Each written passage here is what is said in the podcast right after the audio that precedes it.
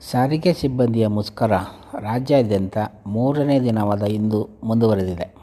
ಬಸ್ಸುಗಳಿಲ್ಲದೆ ಪ್ರಯಾಣಿಕರು ಪರದಾಡುತ್ತಿದ್ದಾರೆ.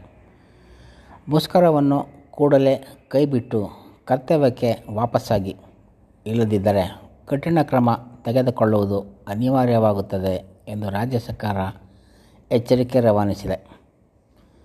ಬಸ್ಸುಗಳ ಮೇಲೆ ಕಲ್ಲು ತೂರಾಟ, ಸಾರ್ವಜನಿಕರ ಆಸ್ತಿಪಾಸ್ತಿ ನಷ್ಟಕ್ಕೆ ರೈತ ಮುಖಂಡ ಕೋಡಿಹಳ್ಳಿ ಚಂದ್ರಶೇಖರ್ ಎತ್ತಿಕಟ್ಟುತ್ತಿರುವುದೇ ಕಾರಣ ಎಂದು ಮುಖ್ಯಮಂತ್ರಿ ಯಡಿಯೂರಪ್ಪ ನೇರವಾಗಿ ಆರೋಪಿಸಿದ್ದಾರೆ.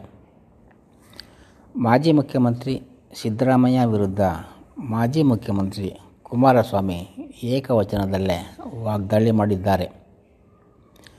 ಪದೇ ಪದೇ ನಮ್ಮ ಕುಟುಂಬವನ್ನು ಕಣ್ಣೀರು ಹಾಕುವ ಕುಟುಂಬ ಎಂದು ಜರಿಯುತ್ತಿದ್ದೀರಿ. ಹೌದು, ನಾವು ಜನರಿಗಾಗಿ ಕಣ್ಣೀರು ಹಾಕುತ್ತೇವೆ. ಆದರೆ ನೀವು ಅಧಿಕಾರ ಕಳೆದುಕೊಂಡಾಗ ಕಣ್ಣೀರು ಹಾಕುತ್ತೀರಿ ಎಂದು ತಿರುಗೇಟು ಕೊಟ್ಟಿರುವ ಕುಮಾರಸ್ವಾಮಿ, ಕೃಷಿ ಭೂಮಿ ಖರೀದಿಸಲು ಇದ್ದ ಆದಾಯ ಮಿತಿಯನ್ನು ಇಪ್ಪತ್ತೈದು ಲಕ್ಷ ರೂಪಾಯಿಗಳಿಗೆ ಏರಿಕೆ ಮಾಡಿದ್ದು ಏಕೆ ಎಂದು ಪ್ರಶ್ನೆ ಮಾಡಿದ್ದಾರೆ.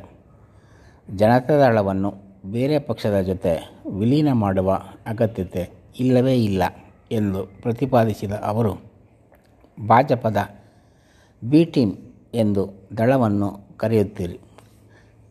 ಜನತಾ ದಳ ಇಲ್ಲದೆಯೇ ಕಾಂಗ್ರೆಸ್ಗೆ ಅಸ್ತಿತ್ವ ಇಲ್ಲ ಎಂಬುದನ್ನು ಅಪರೋಕ್ಷವಾಗಿ ನೀವೇ ಒಪ್ಪಿಕೊಳ್ಳುತ್ತಿದ್ದೀರಿ ಎಂದು ಸಿದ್ದರಾಮಯ್ಯ ಅವರಿಗೆ ಕುಮಾರಸ್ವಾಮಿ ತಿರುಗೇಟು ಕೊಟ್ಟಿದ್ದಾರೆ.